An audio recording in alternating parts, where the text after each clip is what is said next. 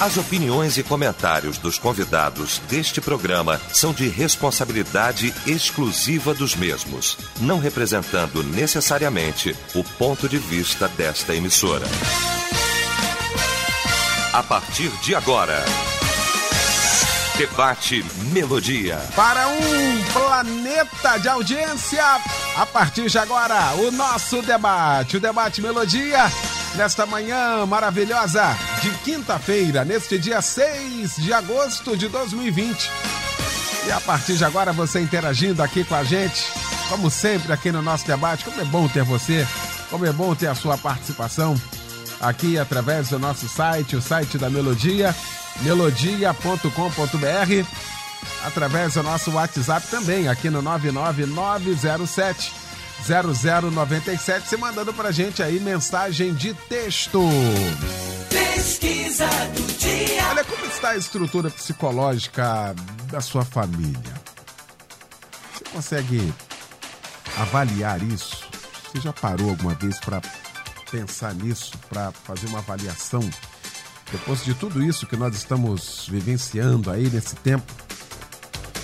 Esse é o tema de hoje aqui da nossa pesquisa do dia e é o destaque também do nosso debate nesta manhã. Da Melodia tem o prazer, a honra de receber para a gente discutir este assunto, mas antes, matar um pouquinho da saudade, né? Amenizar um pouquinho da saudade, revendo esse trio fantástico do nosso coração a dama da mesa, a doutora Sayonara Marques, da PIB do Recreio, o pastor Humberto Rodrigues, meu mano, meu pastor da Igreja Nova Vida, do Moneró, na Ilha do Governador. Já amenizei um pouco da saudade na semana passada do pastor Anderson Maciel, mas foi pouco, foi pouco, né? Pelo tempo que nós ficamos longe da PIB de Campo Grande. Enfim, estamos revivendo aqui amigos, queridos, irmãos do coração, para a gente tratar então deste assunto. E a gente vai começar orando. Pastor Anderson Maciel vai estar orando, abrindo então esse nosso debate. Senhor, nós queremos suplicar a Ti que haja agora discernimento e compreensão espiritual de tudo quanto há de ser falado. Capacita os debatedores, que os ouvintes nessa manhã sejam rica e profundamente abençoados por essa palavra. Que a condução venha do trono da tua graça, pois queremos chegar ao término desse encontro com a certeza que o Senhor, mais uma vez, fez coisas grandes no nosso meio. Por isso oramos e assim o fazemos, em nome de Jesus. Amém. Debate Melodia. Pois é, hoje nós vamos tratar mais uma vez aqui no Debate Família sobre esse, esse assunto. A estrutura psicológica da família, que de alguma forma muitas famílias foram afetadas, né? sobretudo nesses últimos dias. Antes da pandemia, quem lembra, e os ouvintes da Melodia são ouvintes fiéis, né?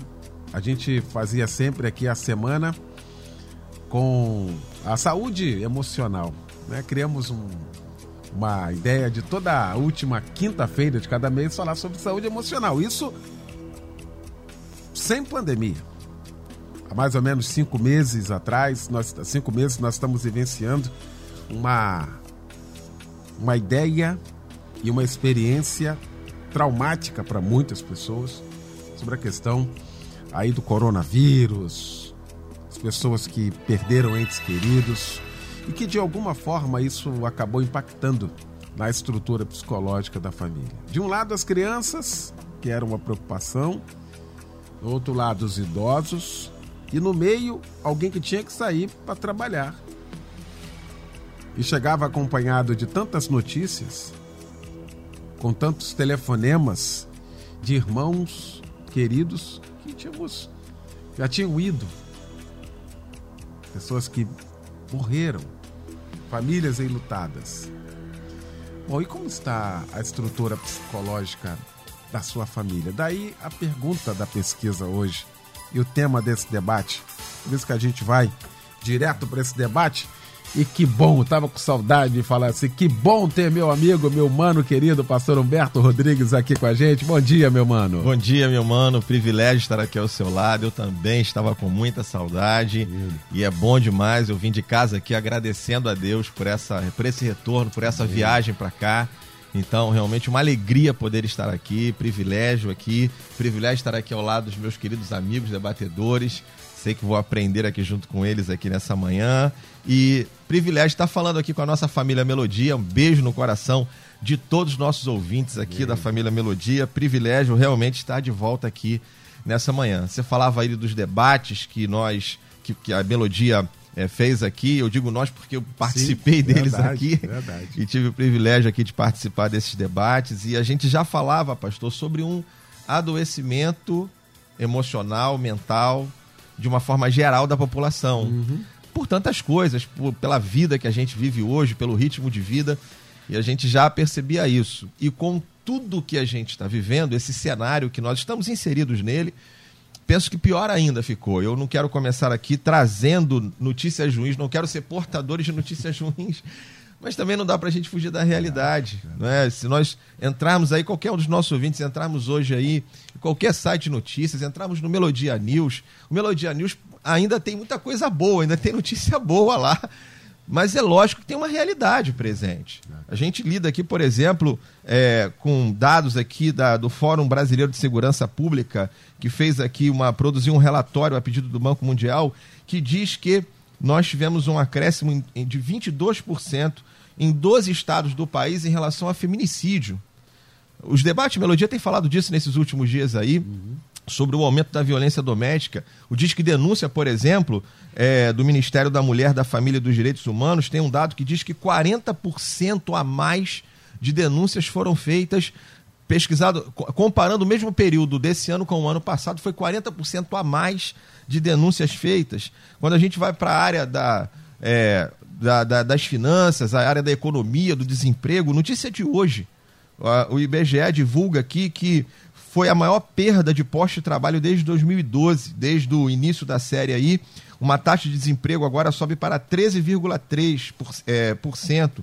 São 8,9 milhões de vagas de emprego perdidas em apenas um trimestre. Assim, pastor, e, e a gente vai aqui nos números. É, a, o próprio Melodia News conta, é, fala aqui, traz aqui uma notícia sobre 2.700 postos de, de trabalho que de tripulante, tripulante da Latam que são perdidos. A Latam está demitindo esses 2.700 funcionários.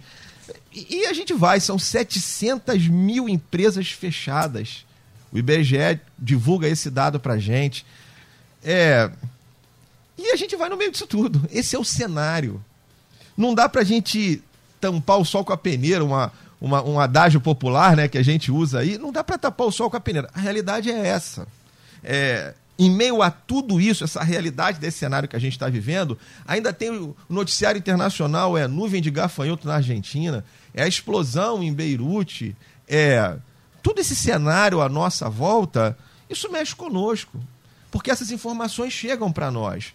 E, e, nós recebemos essa influência do mundo externo, os sentidos que temos, visão, audição, tudo isso. Isso traz essas informações, é como nós recebemos, é daquilo que nós nos alimentamos. E isso, evidentemente, mexe com, com a nossa questão, com a nossa vida emocional. Então, essa, essa realidade dura, posta aí diante dos nossos olhos, penso que é uma avalanche de pressão sobre a nossa vida emocional, que vai afetar mais ou menos conosco.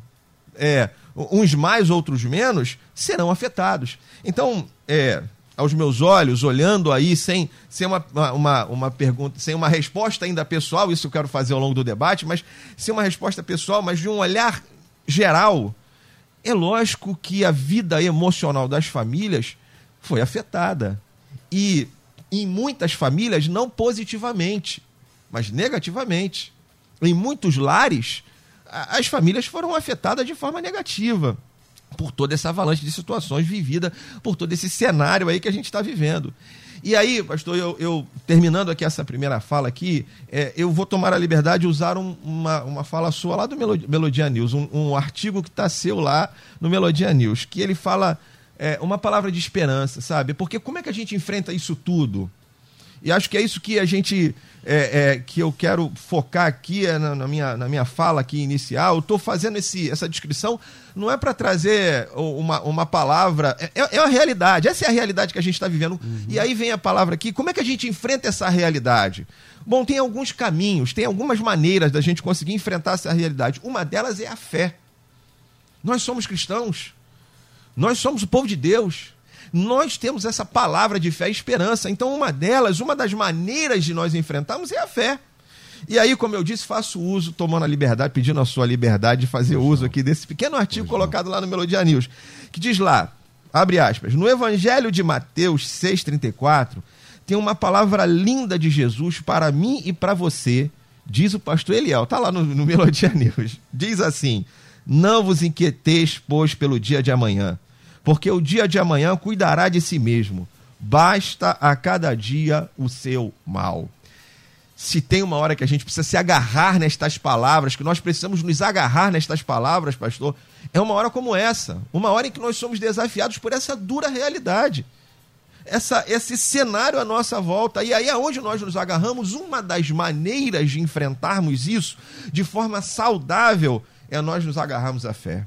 É nós crermos em Deus é nós acreditarmos nas promessas de Deus e na palavra de Deus para a nossa vida, que diz, por exemplo, que nós não devemos nos inquietar com o dia de amanhã, porque o amanhã trará o seu cuidado, que Jesus está falando em Mateus 6, 34 e 6, a partir do verso 25, de não se inquietar, de não andar ansioso, é justamente essa confiança em Deus, essa fé em Deus. Então, sim, é um cenário duro, sim, as famílias foram mexidas, e sim, há caminhos para vencermos isso. Um deles é a fé em Deus. Muito bem. Doutora Sayonara Marques, que bom também tê-la aqui nesta manhã. Tava com saudade também. Que bom que você está compondo hoje a nossa mesa. Bem-vinda, com saudade. Bom dia, querida. Obrigada. Bom dia. Muito bom estar aqui.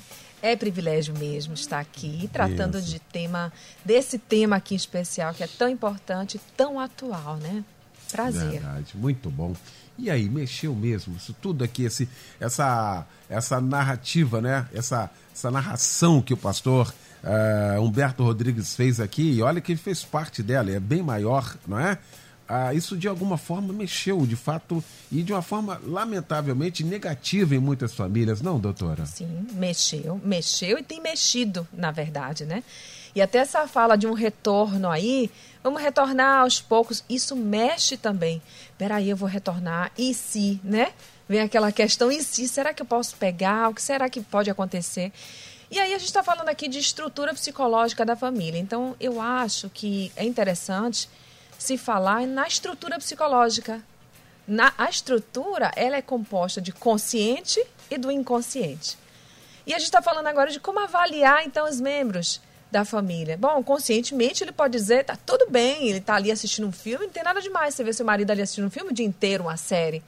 E o que está se passando nesse universo inconsciente dele? Então, o universo inconsciente, ele influencia de forma muito intensa e eficaz em nossas atitudes conscientes. É, pensamento, um comportamento. Isso vem muito do nosso inconsciente. Então é muito importante que a gente tenha esse olhar para o inconsciente. Então, se a gente tem esse olhar conscientemente, eu estou vendo meu marido assistir filme sério o dia inteiro. Tá? Então, assim, é normal? É normal. Não. Eu tenho que avaliar o padrão do meu familiar. Qual é o padrão da Sayonara? Então, Sayonara costuma fazer assim, ela é ativa, ela fala, fala bastante, gosta disso. Então, se o meu marido tem esse olhar para mim de que há uma mudança em mim, eu estou mais calada, estou mais isolada, estou mais triste. Se eu sou organizada e disciplinada, as coisas estão fora do lugar. Eu não estou conseguindo é, estruturar a minha profissão, as minhas coisas. Então, assim, eu já sou home office há muito tempo. Só que agora eu tô home office com todo mundo dentro de casa. É diferente, é uhum. muito diferente. Eu que faço atendimento clínico ali, né? Eu tô no meu consultório online e não pode ter barulho. Porque se a mulher, ela tá naquele contexto da fala dela e ouve um barulho, o que, que ela faz? Opa, tem mais alguém com ela, ela silencia, isso bloqueia, enfim. Então, assim, tudo isso a gente tem que observar. Então, se Sayonara tá diferente daquele padrão que é o normal, o que está acontecendo? Então, tem que acender essa luzinha. E a gente tem que entender que a estrutura psicológica, a minha e a sua, né, do ouvinte, embora é, nós tenhamos esses dois aspectos, consciência e inconsciência, dentro desse inconsciente existe muita coisa experienciada, vivida, feridas, sequelas. É, se você fizer um mapeamento aí traumático, você vai encontrar muitas feridas, muitos, enfim, alegrias também, enfim, muitos movimentos, muitas coisas interessantes e outras nem tanto. Então, isso aí é o que me diferencia do outro. Então, é tipo uma pedra. Vamos pensar numa pedra. A pedra ela tem uma estrutura. Você joga ela na piscina, ela afunda. Você bota uma bola que tem uma outra estrutura. Você bota ela nessa mesma piscina, essa piscina aqui eu estou associando ao que a gente está vivendo agora uhum. de circunstância. A bola, ela flutua. Então há pessoas que, por exemplo, agora nesse momento estão se reinventando. Estão ganhando muito dinheiro. Eu falei há, há pouco tempo com uma cliente minha, uma mentorada, e ela falou assim: Sayonara, eu preciso planilhar, porque o que eu estou ganhando de dinheiro você não tem ideia. Entende o que eu estou falando? Uhum. E, e, vende bolsas e vende acessórios femininos. As mulheres não estão saindo, estão comprando para quê? Mas ela, bom, ela se reinventou, a loja dela era física. Então, tem pessoas assim, tem outras que estão vivendo em constante naufrágio. Ela não consegue nem sair de casa para nada, exatamente nada. Então, a gente precisa entender o nosso familiar, assim, qual era o padrão dele antes? Qual o padrão dele hoje? E aí, quando eu entendo isso, eu consigo ajudá-lo no que ele está vivendo agora. Muito bem. Pastor Anderson Maciel, meu mano querido, meu pastor, bom dia. Bom dia, pastor Eliel do Carmo, Malu, que a gente já está se vendo aí, Luciene Severo, né? Agora eu quero registrar aqui já a saudade que eu tava aqui da doutora Sayonara, do pastor Humberto. gente, olha, isso aqui é uma família. Que Amém. coisa boa a gente rever os amados aqui, alegria enorme. E tá junto com você também, que nos dá a honra de estar nos ouvindo nessa manhã. Que coisa boa. Tema por demais relevante, momento extremamente conveniente e oportuno para a gente ter esse senso de observação. Antes desse período pandêmico, né? Os estudos já vão demonstrar que 86% dos brasileiros já tinham algum transtorno mental quer por aí estresse, ansiedade e por aí vai. A gente vai vendo que 37% das pessoas esse transtorno chegava a ser mais severo. E aí a gente começa a entender a dinâmica disso, né? A ansiedade já chegou a pegar 66, 63% da população. E aí, esse mundo mais rápido, esse mundo cheio de mudança, esse mundo com tanta informação, chega esse período pandêmico e desarma todo mundo. Gente, olha só o drama que nós estamos vivenciando. É muita mudança. Agora, associada a todas essas questões, quando olhei aqui, né, as, as narrativas do mundo que a gente está vivenciando, dos problemas hoje que estão afetando tantas as, as famílias, a gente observa um senso comum que me parece que houve um aumento, pelo menos, de, de alimentos indulgentes, aqueles mais calóricos, em detrimento daqueles é, é, é, menos nutritivos, até para aliviar o estresse e a ansiedade. Isso é uma grande demonstração como os hábitos foram mudados numa busca por uma, uma, uma, solução, um alívio, algo desse tipo. Mas eu não sei se é impressão minha, eu olho para as redes sociais hoje, é cada um tá falando o que quer, polarizando, mas despejando toda talvez a sua angústia, a sua mágoa. E eu não sei para que tanta, né? E diz assim, eu sou autêntico, eu falo tudo que eu penso, desculpa, né? Falar a verdade com sabedoria é bênção. Fora disso, você vai gerar transtornos sem precedentes. Então, eu acho que o mundo mudou, as coisas estão mudando, há uma necessidade de reinvenção dessa família para que ela consiga sobreviver a medos, receios, ansiedades, ajustes, instabilidades, indefinições. E quando a gente olha para tudo isso, por vezes não sei se é percepção minha, mas me parece que pais estão loucos para verem seus filhos de volta na escola e filhos também não veem a hora dos pais arrumarem um trabalho, um emprego para poder sair de casa. E antes alegávamos que não tinham tempo de convivência. Olha que coisa paradoxal.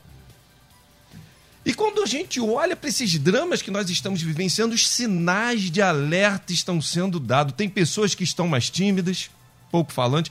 Tem umas que por tudo estão explodindo, por a menor coisa já não consegue mais ter pavio. Tem gente que está dentro de casa que você começa a perceber até os transtornos físicos que a pessoa está passando. Agora, o que nós precisamos ter é a sensibilidade para entender isso, para saber lidar com isso. É, é, eu costumo falar de alguns complexos diante de alguns personagens bíblicos, né? Eu acho interessante a gente falar do complexo de Eucana. Eu acho que isso está tomando boa parte hoje do meio evangélico, né? A sua mulher fala: dá-me filho, eu preciso de filho. E isso, o senso de realidade para aquele momento, era uma maldição uma mulher não gerar filho. Aí vira o Eucana com a sua enorme sensibilidade. Não te sou eu melhor do que dez filhos? Não é disso que a gente está tratando, Eucana. Não, não se trata disso. Né? O que é ter um filho, a capacidade de gerar um filho? Hoje já é um grande transtorno. A época era muito pior.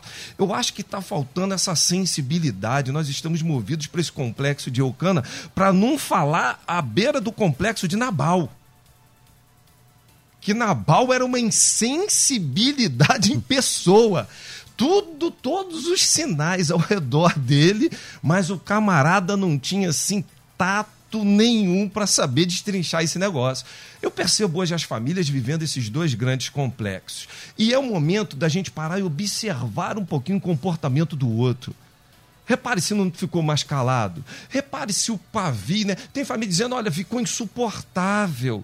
E como a gente é, é, distensionar isso, gerar um ambiente adequado que permita uma, uma aprendizagem, a, a deixar essa ansiedade de lado e a gente provocar essa existência de Deus em nós e a razão pelo qual Deus nos colocou dentro de uma família para conviver, para apoiar, para sustentar, para superar esse momento. Eu queria terminar esse bloco dizendo o seguinte: o que eu percebo nos dias de hoje é que Deus está exigindo das famílias virar uma chave que é uma mudança para o novo e que as pessoas não estão sabendo. Até porque elas não estão identificando onde estão os problemas no seio da sua própria casa. Porque a gente precisa virar essa chave. E essa chave, às vezes, está na mão de alguns, mas ela está emperrada. Ou tem gente jogando até a chave para o alto e não sabe o que fazer. Mas no próximo bloco a gente vai falar mais um pouquinho sobre isso, como virar essa chave, como reiniciar esse processo em toda a nossa casa, em toda a nossa família. Muito bom. Os ouvintes também participando aqui. Jaqueline, assim, a minha estrutura psicológica está horrível, cheio de altos e baixos. Foram 14 pessoas contaminadas e um primo veio a óbito. No início foi horrível, tive crise de ansiedade, logo depois meu primo, ah, logo depois que meu primo faleceu, Aí o medo aumentou, mas eu acho que o ser humano acaba se acostumando com tudo, até com as coisas ruins. Aí bota aqui, me corrija se eu estiver errado.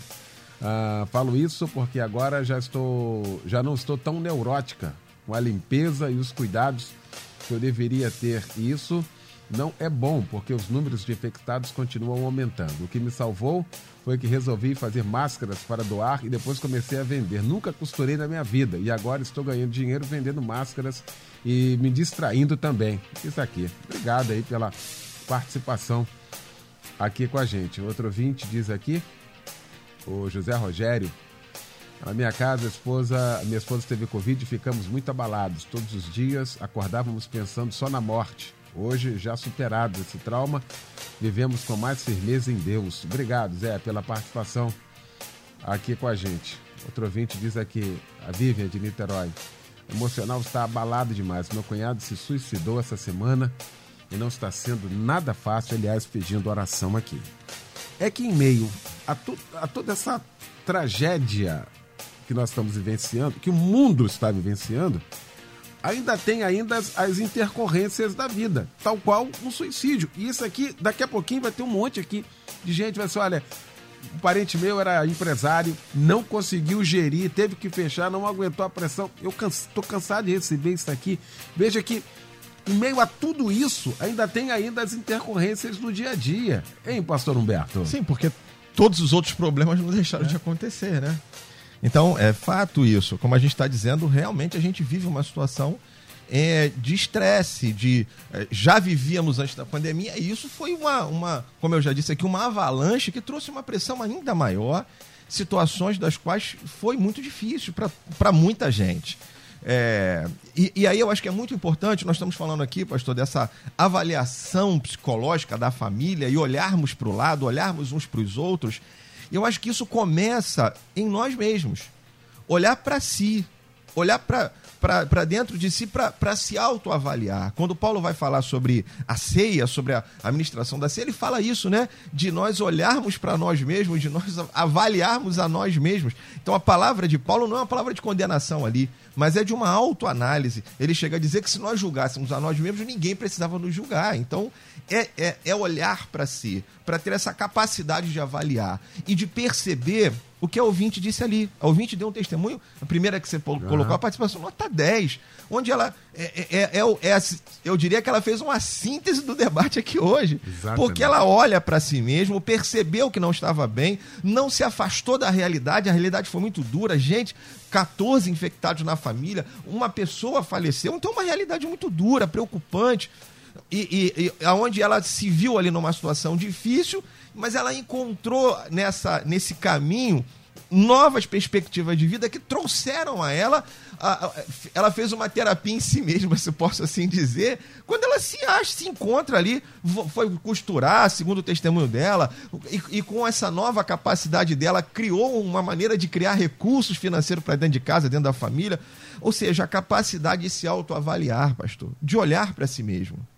Vou dar um testemunho pessoal aqui. Quando é, quando isso tudo começou, é, a gente toda a minha, toda a nossa vida foi alterada, né? A vida da igreja foi alterada. E a gente foi encarar o desafio e começar a fazer culto online. A minha carga de trabalho, ela aumentou exponencialmente. Caramba, eu passei a trabalhar muito mais, porque era uma nova realidade, tive que me reinventar, tive que descobrir coisas que eu não sabia. Enfim, então foi uma nova realidade de vida. E toda a pressão que acabou acontecendo, situações na igreja, quantas pessoas, é, familiares perdendo. Uma, uma semana lá, eu acho que foram quatro ou cinco velórios que eu tive que participar de gente chorar com, com esse povo. E, e, de velórios, quem viveu essa realidade sabe disso, de velórios difíceis, porque situação que o esposo não podia ir participar do velório, filhos não puderam participar do velório, não pode abrir o caixão. Isso, isso é uma situação, pastor, de um luto que a gente ainda vai conversar daqui a um tempo sobre essa história. Uhum. Porque é um luto não vivido. Como é que vai ser isso lá? Doutor Sayonara pode dizer isso muito melhor do que eu aqui. Como é que vai ser isso lá na frente? Porque é um luto que não foi vivido como deve ser. E aí, como é que, qual é as consequências disso? Ainda não dá para saber. É, igual a cura da Covid, esse luto aí mal resolvido sai só, só daqui a pouco, para a gente poder falar disso, porque em que situação é essa? De repente, uns 4, 5 meses, e aí, como eu eu tô dando testemunho pessoal aqui da minha vida, eu comecei a, eu comecei a me avaliar e dizer assim: peraí, eu não tô bem. Tem alguma coisa errada comigo aqui. Por quê? Nós já falamos em outros debates, e vou usar uma comparação que a gente disse aqui, de um copo, o estresse como um copo de água que não tem como parar de colocar água, porque situações estressantes vão entrando. Então o estresse é a água que vai entrando. E esse copo não pode transbordar. Daqui a pouco eu olhei e falei assim: peraí, só tá entrando, não tá saindo. Porque os meios dos quais eu usava para sair a água, eu não tinha mais.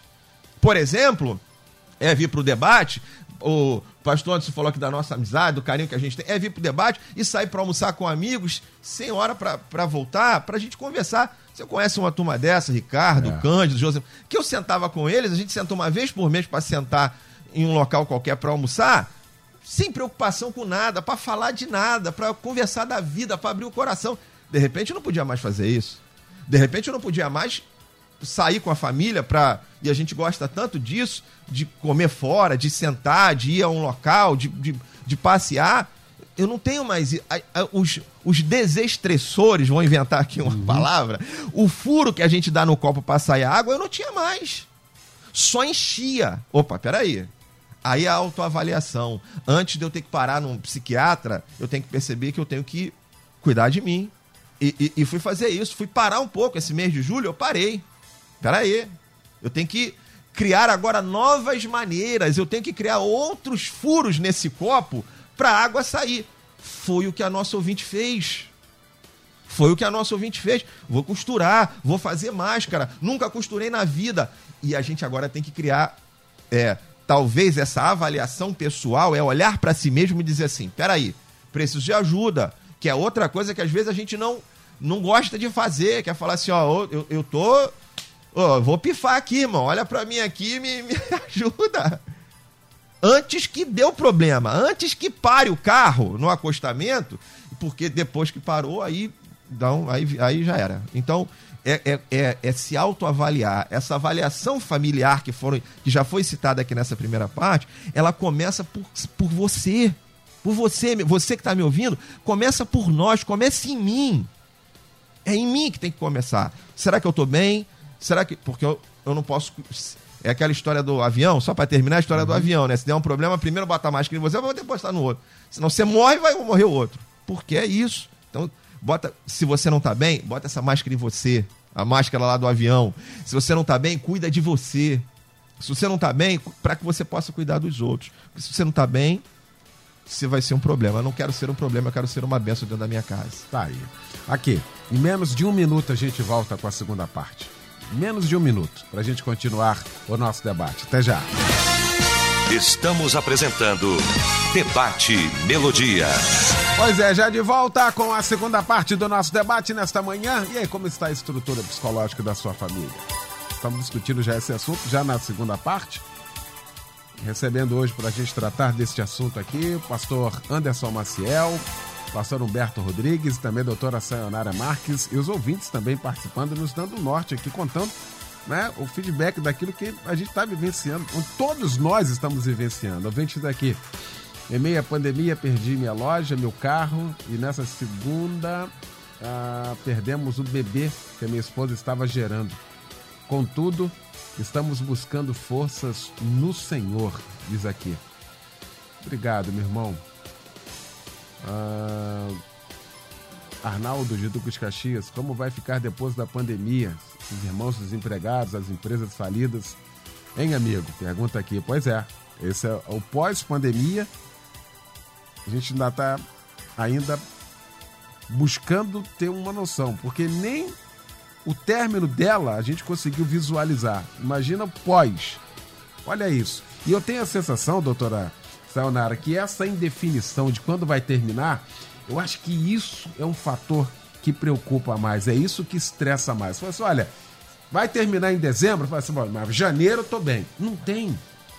Vai terminar em fevereiro? Fala assim, então em março eu vou fazer. Não tem como planejar e a gente sempre fala, não, planeje, planeje. Não tem como, ou seja, essa indefinição acaba sendo uma agonia maior, não, doutora Sayonara? Ah, sim, sim.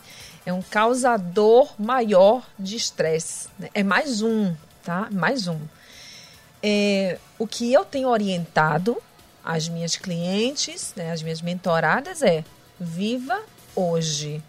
A gente ainda pensa na semana, essa semana ainda deve continuar, pensa aí num. Vamos falar de projeto a curto prazo. O que, que eu tenho para essa semana? Se mudar alguma coisa, eu vou fazer um reajuste, eu vou me reinventar. Como é que vai ser tudo depois que tudo isso acabar?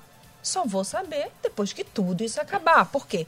Você citou aí, eu trouxe aqui também, né? Não vos inquieteis com o dia de amanhã. Porque o dia de amanhã ele vai cuidar de si mesmo. Basta cada dia o seu próprio mal. Hoje eu fiz um atendimento de uma cliente bem cedinho. Ela, ela, ela pega às 6h30 da manhã para ir para o trabalho. E ela é empresária. E ela disse: Eu estou muito preocupada porque agora a gente vai ter que abrir na segunda-feira. Aí eu falei: Você preocupada com o quê? Isso, isso, isso, isso. Eu falei: Ok, pronto, agora você listou. Para cada uma dessas coisas, você já pensou em estratégias? Não. Vamos lidar com estratégias? Sabe por quê? Quando você abrir o seu negócio, vão vir aí as, as coisas que precisam ser reajustadas. Aí é a hora de pensar nisso. Nesse momento, o que é básico para você abrir? Né? E se eu ficar me preocupando tanto, e se minha ansiedade potencializa, diminui a imunidade. Você ouvinte que não sabe disso, quanto mais preocupado você está, mais o seu estresse se eleva, menor é a sua imunidade. Então a sua chance é de contrair sim maior, claro que é. Então assim, a gente tem que entender algumas estruturas aí, como que o meu familiar lidar com isso é diferente de como eu, eu lido, apesar de sermos familiares, eu acho que é muito interessante o respeito ao seu familiar aquilo que ele fala. Amei, você está certíssimo quando você falou que você tem que se autoavaliar. A primeira questão aí, para eu entender como anda essa estrutura psicológica da minha família, é que eu faça a minha autoavaliação. Como é que eu estou? No momento que eu entendo isso, que eu equilíbrio, eu equilibro, eu posso ter agora uma condição maior de lidar com a circunstância, de trazer a minha família a lidar com isso também. E não só isso. Eu posso também lidar melhor com o entendimento dele. Como que ele está? Eu só consigo visualizar como outro traço se primeiro eu limpo a minha lente, o meu olhar sobre mim. Porque se eu não estou bem e você me der um bom dia, eu vou achar que seu bom dia foi meio distante, meio diferente. Né? Não é assim? Então, assim, eu preciso primeiro lidar comigo.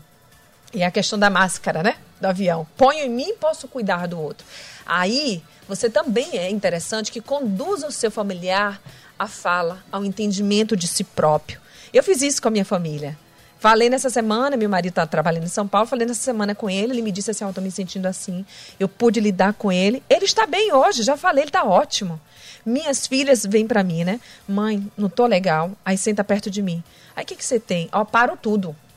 Eu preciso dar esse olhar para minha filha. Ter esse olhar, paro tudo, percebo. Não, mas eu acho que é TPM. Aí eu venho, é TPM mesmo? Vamos lá contar? Você não está nem perto do seu ciclo. Não é TPM. Ai, mãe, é porque eu estou muito ansiosa. É AD o dia todo, que aliás é uma outra questão, né? Que inclusive é bom até se debater. AD o dia inteiro, muita tarefa, muita coisa, muita cobrança. As escolas precisam passar conteúdos, mas assim, as crianças precisam de equilíbrio, os adolescentes e jovens. E ela, mãe, é muita coisa. Falei, filha, peraí, só um minutinho. Vamos parar um pouquinho? Desfoca. Você precisa ajudar o seu familiar a desfocar um pouco, a sair daquilo. E eu faço isso com minhas filhas. Dia de sábado pela manhã, a gente combina de concluir todas as nossas atividades. Eu, os meus relatórios, elas, tarefas dela, e sábado à tarde a gente vai curtir. A gente pega sorvete, eu já vi que o sorvete chega bonzinho em casa e não chega derretido, não. é sorvete, é açaí, é filme, né? é pipoca, a gente ali junto faz o que se pode. A gente precisa desfocar um pouco desse todo, de tudo que está acontecendo. Cuidado. É, você ouvinte, notícia que você está nutrindo seu, a sua mente. Eu não preciso saber de tudo o tempo inteiro. Eu preciso saber do necessário uma vez a cada dois dias. Lá na nossa casa a gente fez diferente. Eu pedi para o meu marido nos informar. Amor, saiu a nova lei, tá? Só máscara agora na rua. Ok, só máscara. Por que, que eu tenho que estar tá o tempo inteiro me alimentando com quantas mortes, com, com isso, com aquilo? Notícias, inclusive, falsas. Isso é alimento para sua mente. Então, tanto o cuidado nutricional físico, como o nosso mental também. Uma mente limpa é um equilíbrio maior que a gente tem. Ouvinte aqui, a Valéria, dizendo assim: tenho pavor de sair, de ir no portão Ir ao mercado, estou apavorada com a situação. Essa pandemia vai levar muitas pessoas à loucura. Eu tomava dois calmantes, agora tomo dois em dois. Sinto muito medo de tudo. Inclusive pedindo oração aqui. Obrigado, querida, pela sua participação aqui com a gente. Por isso que a gente está discutindo aqui esse assunto. Né? Aqui no nosso debate. Para poder clarear isso aqui. Levar aqui, trazer, na verdade, ferramentas, né? Para você. Outro ouvinte aqui, olha, já estava em tratamento de câncer em fevereiro uh, desse ano. Perdi a minha irmã, logo depois veio a pandemia e em meio à pandemia descobri que estava com metástase. Mas decidi viver e mesmo sabendo das minhas limitações, decidi me sentir feliz cuidando das plantas e também dos meus animais. Ou seja, o resultado é esse aqui, a realidade é essa. Mas eu vou vivenciar essa outra aqui.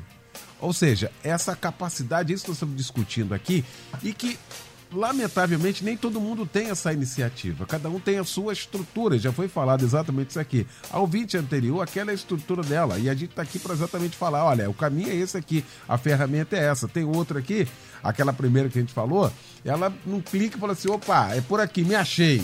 E foi embora. Ou seja, é essa estrutura que a gente está discutindo, né, pastor Anderson? É, com certeza. Eu percebo é, é, dois extremos nessas duas falas que foram narradas aqui agora desses dois ouvintes, né?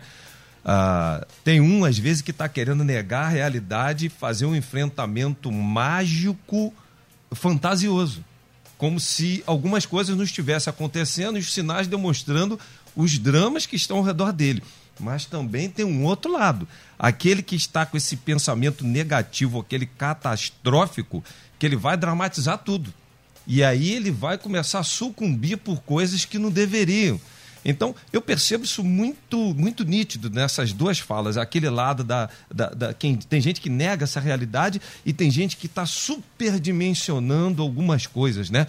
Tem gente até para entrar em casa toma banho de álcool, já está fazendo chuveiro de álcool gel para entrar em casa. Olha os absurdos que a gente está vivenciando aí, né? Então, nós estamos assim no momento ainda de ajuste. Agora é preciso lembrar a interatividade prejudicada o calor humano longe. Gente, tinha gente na igreja, né? E a minha igreja teve uma senhora que ligou domingo e falou assim: Pastor Anderson, que saudade. Eu não estou mais lavando a cabeça domingo, porque domingo eu sempre lavava a minha cabeça, que eu sabia que o irmão ia dar um beijo na minha cabeça. E eu queria estar com o meu cabelinho bem cheiroso. Olha como é que, que, que loucura, as pessoas com falta de um abraço. Tem gente que quando ganha um abraço por semana, salvou a semana. E esse abraço não ganha mais. Esse beijo não ganha mais. E essa insensibilidade comprometida, e nesse ambiente caótico ainda entra essa questão de um egoísmo muito aflorado. Por quê? Aquela coisa da farinha pouca, meu pirão primeiro. Ah, vai faltar isso, vai daquilo, eu quero saber de mim. E os demais, eu não estou preocupado. Quando a gente olha esses componentes, é desafiador você reestruturar seu ambiente doméstico. Mas isso é possível ser feito, até porque. É, para que, que a gente vive em família? É para fortalecer os vínculos. Esse é um papel fundamental. Nós precisamos fortalecer esses vínculos cuidar das extremidades, ou seja, os idosos e as crianças. Tem gente que até hoje não entendeu que criança tem depressão. Olha que absurdo. Que tem adolescente vivendo dramas e não fala, isso é bobagem. Ah, não, não, isso aqui você não tinha que estar preocupado com isso, não, porque isso é bobagem. Não, pode ser bobagem para você. Para o outro tá doendo. Respeite a dor, a dor alheia. Respeite o que o outro está te comunicando como sendo algo que é tão fundamental que ele sente falta, que dói. É interessante a gente também apoiar nas dificuldades. Tem tanta gente nesse período que eu percebo que eles estão sentindo dificuldades para fazer algumas coisas que antes eles fariam com facilidade. Antes era fácil, agora se tornou difícil. Ajude nesse momento tem essa sensibilidade para fazer isso, porque senão, se você não tiver esse enfrentamento adaptativo e, e, e sensível, você sucumbe e a sua família também. Então é o momento de você arregaçar a manga da camisa, fortalece, encoraja, apoie, perceba. Foi para isso que Deus te colocou dentro desse lar. Muito bom. O ouvinte participa aqui com a gente. Diz assim, Eliel, não tem como se desligar do que está acontecendo. Até na igreja tem que ir de máscara. Como podemos nos desligar dessa tragédia? E eu queria entrar exatamente aqui. E ninguém está pedindo aqui para ninguém se desligar. Pelo contrário, devemos ficar alertas. Porque uma outra questão também, pastor Humberto, que eu gostaria de levantar agora, é que tem muita gente que acha que não está acontecendo nada. Ó, aí, esse negócio de pandemia, isso é conversa. Isso é do governo. Isso aí é uma história, isso é muito complicado. E aí, a gente entra com o evangelho. Com o evangelho sou eu, o evangelho é o outro. O ouvinte está falando aqui. Olha, em casa aqui, os filhos vieram para perto, a gente está em, harmonia. O problema é meu marido. Tá acabando de falar aqui. Que ele vai para a rua, não se cuida, acha que não tem nada de pandemia, que esse negócio é uma história, que é tudo inventado. Aí começa a criar discórdia em casa. Olha que negócio uhum. complexo a gente está uhum. discutindo hoje aqui, pastor Humberto. É, eu acho que é, é, é, importante isso, e vou voltar a uma palavra dita inicialmente pela doutora Seminara, que ela falou sobre consciência, inconsciente e consciente. Então, acho que a gente precisa ter uma consciência do momento que a gente está vivendo, da realidade que a gente está enfrentando. Negar essa realidade é, é, viver no mundo mágico, como disse o pastor Anderson, é viver no, mundo mágico, no mundo de ilusão, no, no, ah, mundo de Nárnia. Não, não existe isso. A realidade é essa. E aí eu preciso agora, é, sem, sem entrar numa paranoia, conscientemente equilibrar isso para que você possa ver o que é necessário e o que o que está demais na minha no meu coração. Então, é, esse exagero é que a gente, esses extremos é que a gente precisa cortar. É, não, não se deixar levar por esses exageros. E é muito fácil a gente levar, se deixar levar pelos esses exageros, quando a gente está preso apenas nas coisas ruins. Então, não dá para ficar preso só nas notícias ruins, é, a gente precisa se equilibrar isso, mas também negar a realidade e não se informar de nada é, é, é se expor a certos riscos. Durante todo esse período, pastor, eu, eu precisei, como já falei aqui, eu fui para dentro de hospital, eu fui para cemitério, meu trabalho não me deixou ficar longe. E eu sabia, e a minha família toda em casa, dentro de casa, e eu sabia que eu era esse elo de ligação com a minha família, com os, com os que moram lá em casa, minha, minha esposa, meus uhum. filhos, meu sogro.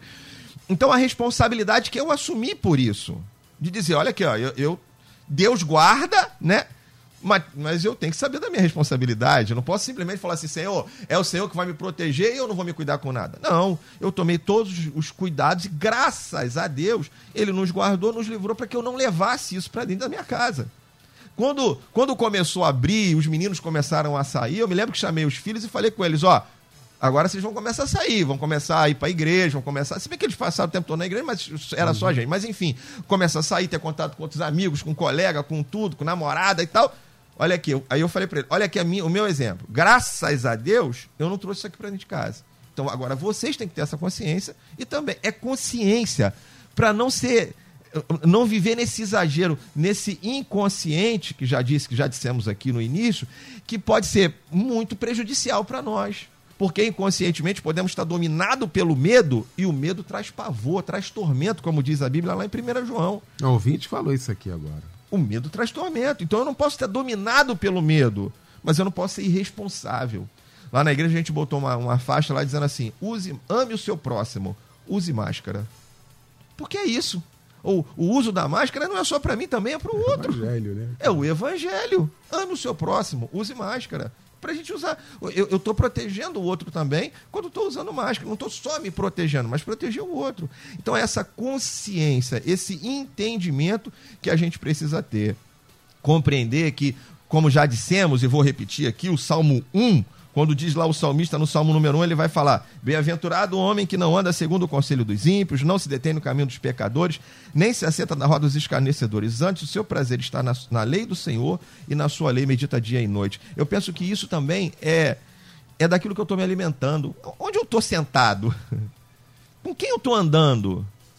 Porque se eu ando com gente que está negando o tempo todo, está falando o tempo todo que não tem nada, que eu tenho que eu vou acabar sendo influenciado por isso e vou entrar nesse, nessa paranoia também, que isso é coisa do governo, que é perseguição aos cristãos.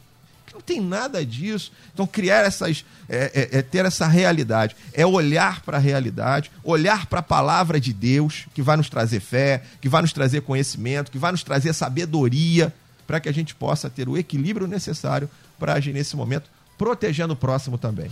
Muito bem, o ouvinte participa aqui com a gente, também aqui, ah, assim, bom dia, amados. Sou Eliel, eu vivencio uma situação semelhante.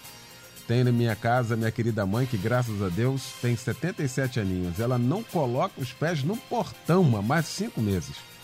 A minha esposa só sai de casa para ir ao mercado e farmácia. Diz aqui. Por que, que eu trouxe essa participação aqui? Porque no início, aliás, até hoje, a ciência ainda não conseguiu todas as informações e vai demorar conseguir desse vírus que chegou aqui no país como um vírus bobo que o, a quintura, o aquecimento ia matar, que é uma conversa. Então, nem a ciência sabe. Então, eu digo, olha, então cuidado, quem tem comorbidade, e tá certo, o que a, a, a, a medicina podia fazer, ela fez. Só que muitas das vezes de uma maneira meio que traumática, né? Assim, ia acontecendo, morreu um, daqui a pouco 5, daqui a pouco 15, e você começa a ficar impressionado com essa questão das notícias, e parece que tem uma fábrica de notícias ruins, e que vende a notícia ruim. Né? Por isso que a gente teve o maior cuidado aqui com o pastor Níger, nós passamos aqui com a Central Melodia de Notícias, precisa fazer alarme nenhum. A notícia por si só, ela já é traumática. Nós estamos chegando a quase 100 mil mortos no Brasil. Você precisa falar mais alguma coisa, criar mais um drama? Não. A notícia por ela só já é chocante, não, doutora Sanara? Sim, sim, concordo. O que a gente precisa é fazer tudo com equilíbrio, né? A Bíblia nos diz que aquilo que a gente mais alimenta é mais forte em nós. O homem é constituído por quê? O homem é um ser espiritual num corpo carnal. Só que além disso, ele tem suas emoções. Então vamos lá. Se a gente for falar de tudo isso aí, a gente primeiro tem que ter a noção do que a gente está alimentando o nosso espírito.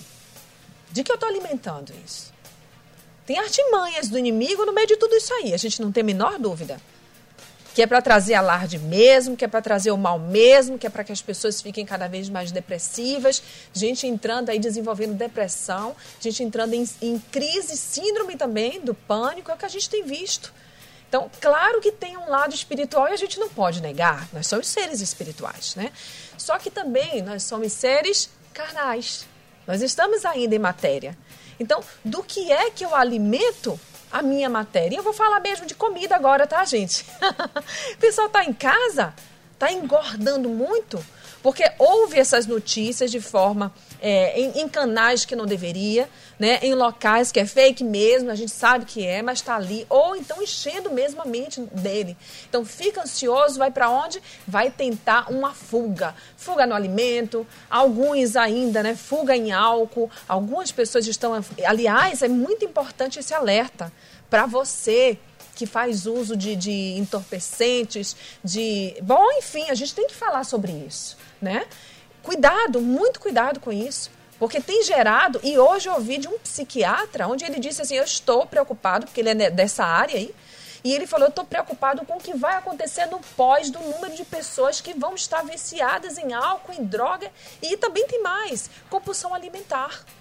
Então, do que é que eu tenho, tenho alimentado a minha carne né? Aí vamos falar de nutrientes mesmo. Se eu não posso caminhar fora, gente, hoje nós temos aí plataformas que tem professores, personal, eh, que chega ali e, e dança e mostra uma forma de exercitar, de um alongamento que você pode fazer em casa mesmo. Então, são os cuidados com o templo, né? Que é o seu corpo.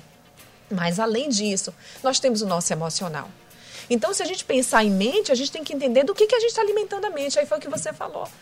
Essas notícias que nos chegam dessa maneira só faz alertar o meu cérebro para ansiedade. Aí eu começo a desenvolver uma depressão, uma crise, né? E tem pessoas que já podem sair de casa, o trabalho já começou a funcionar de forma presencial, não consegue sair por quê?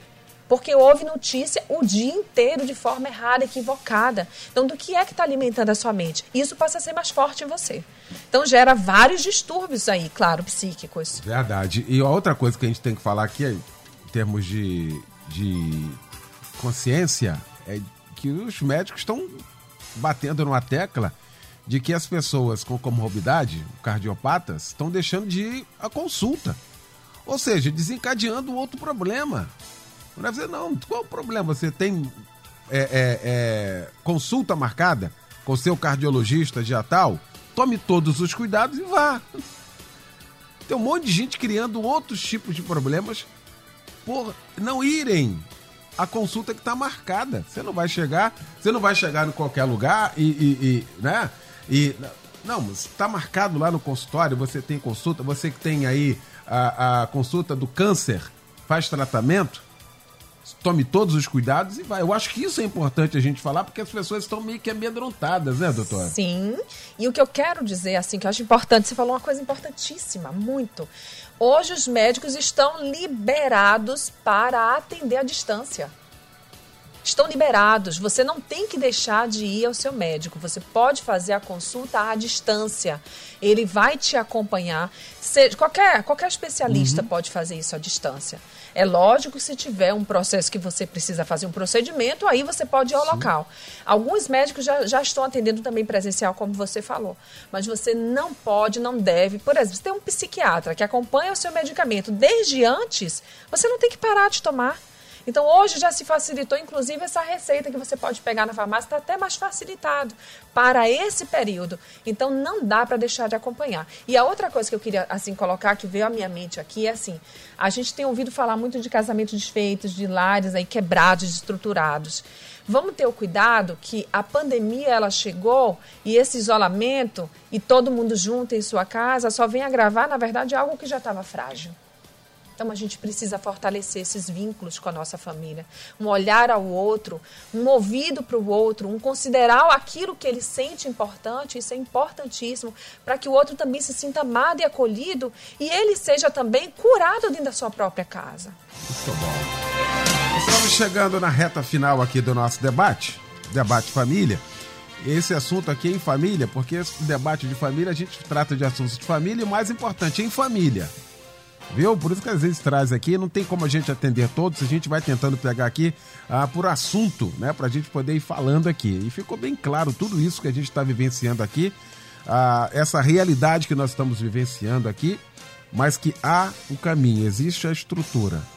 É, e sobretudo a gente vai ter que usar cada vez mais algo que a gente deixava passar muito antes da pandemia, que era a empatia. Eu acho que a empatia, eu se colocar no lugar do outro, coisa que a gente dificilmente fazia antes da pandemia, é o que nós estamos precisando fazer agora. A empatia. Aí a gente vai conseguir de fato entender a dor do outro, a estrutura do outro, para poder ajudar o outro também. Quero agradecer essa mesa meu querido pastor Anderson Maciel, da PIB de Campo Grande, na rua Ferreira Borges, número 54, em Campo Grande, que fica para nós, pastor Anderson, depois de tudo isso que nós discutimos e ouvimos hoje aqui. Eu, eu saio daqui me fazendo um questionamento e depois queria só fazer uma conclusão muito rápida. Uhum. A minha teologia tem ajudado a enfrentar essa crise com serenidade? Ou será que eu estou provocando medo, culpa e insegurança. Porque tem gente que está falando, eu não uso máscara porque eu creio que Deus vai me proteger. O outro está falando, não é a hora de usar máscara porque eu sei que o Senhor guarda. E usa texto bíblico. Tem gente falando, olha, eu não abro minha igreja até o final do ano. Mas tem gente falando, não, eu estou abrindo aos poucos. Uns estão botando a conta de Deus. Será que isso é fins escatológico, o que é, o que não é?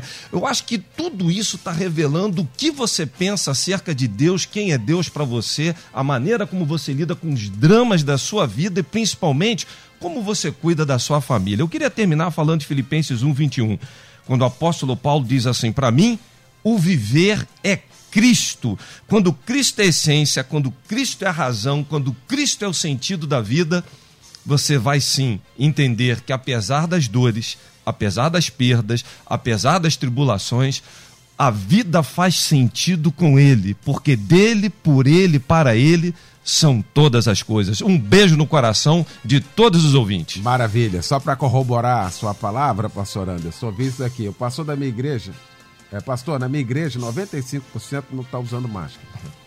E o pastor incentiva a não usar. Diz quem usa não tem fé. Olha aqui, Esse é o drama. Só para corroborar isso aqui. Esse é o drama que tipo hoje. de evangelho nós ensinamos e qual tipo de evangelho nós estamos vivendo. Perfeito. Né? Tá certo. Doutora Sayonara Marques da PIB do Recreio, na rua Helena Manela, 101 no Recreio. Obrigado, querida, pela participação. O que fica para nós depois de tudo isso, hein? Obrigada, eu que agradeço. A gente participar aqui é tão importante, com um assunto tão relevante, né? O que é que fica para nós? Aquilo que nós não dominamos tem poder sobre nós. Então, é, o cristão pode sim sentir dores, o cristão está no mundo onde tem aflições, sim. O cristão pode ter esses problemas é, psicológicos, sim, desenvolver uma depressão. Acontece que o que a gente precisa, na verdade, é aprender a lidar com os nossos sentimentos. Um dia, um momento que você aprende a lidar com os seus sentimentos, você convive com tudo isso e você se mantém em equilíbrio e ajuda os seus familiares também a se manter em equilíbrio. Então é isso que eu quero deixar.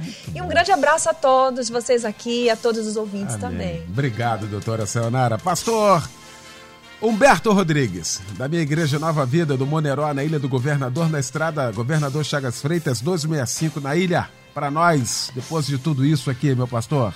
Ficam aqui, pastor, brevemente duas coisas. Eu quero, a partir da, até da palavra da doutora Sayonara, dizendo sobre esse cuidado que a gente tem que ter com o zelo com a nossa casa. É, domingo é dia dos pais. Nós, pais, maridos, precisamos ter a consciência dessa nossa missão de mordomos da nossa casa. Desse cuidado que a gente tem que ter, de administrar a nossa casa e que essa administração seja também olhando para a vida emocional da sua família, dentro da sua casa, que a gente tem essa capacidade de cuidar e de assumir essa responsabilidade de cuidar dos nossos, de cuidar da nossa casa. Então, que fica aí essa palavra para nós, da gente cuidar da nossa casa, da nossa família, de administrar o nosso lar, cuidando da saúde emocional da nossa família. E para terminar, Filipenses 4:8, quanto ao mais, irmãos, tudo que é verdadeiro, tudo que é honesto, tudo que é justo, tudo que é puro, tudo que é amável, tudo que é de boa fama, se alguma virtude há, se algum louvor existe, seja nisso que pensai. Vamos ocupar a nossa mente com coisas boas. Hoje aqui a gente aprendeu tanta coisa, tantas coisas foram faladas que a gente traga isso à mente para se equilibrar e trazer saúde emocional, saúde espiritual para nossa família.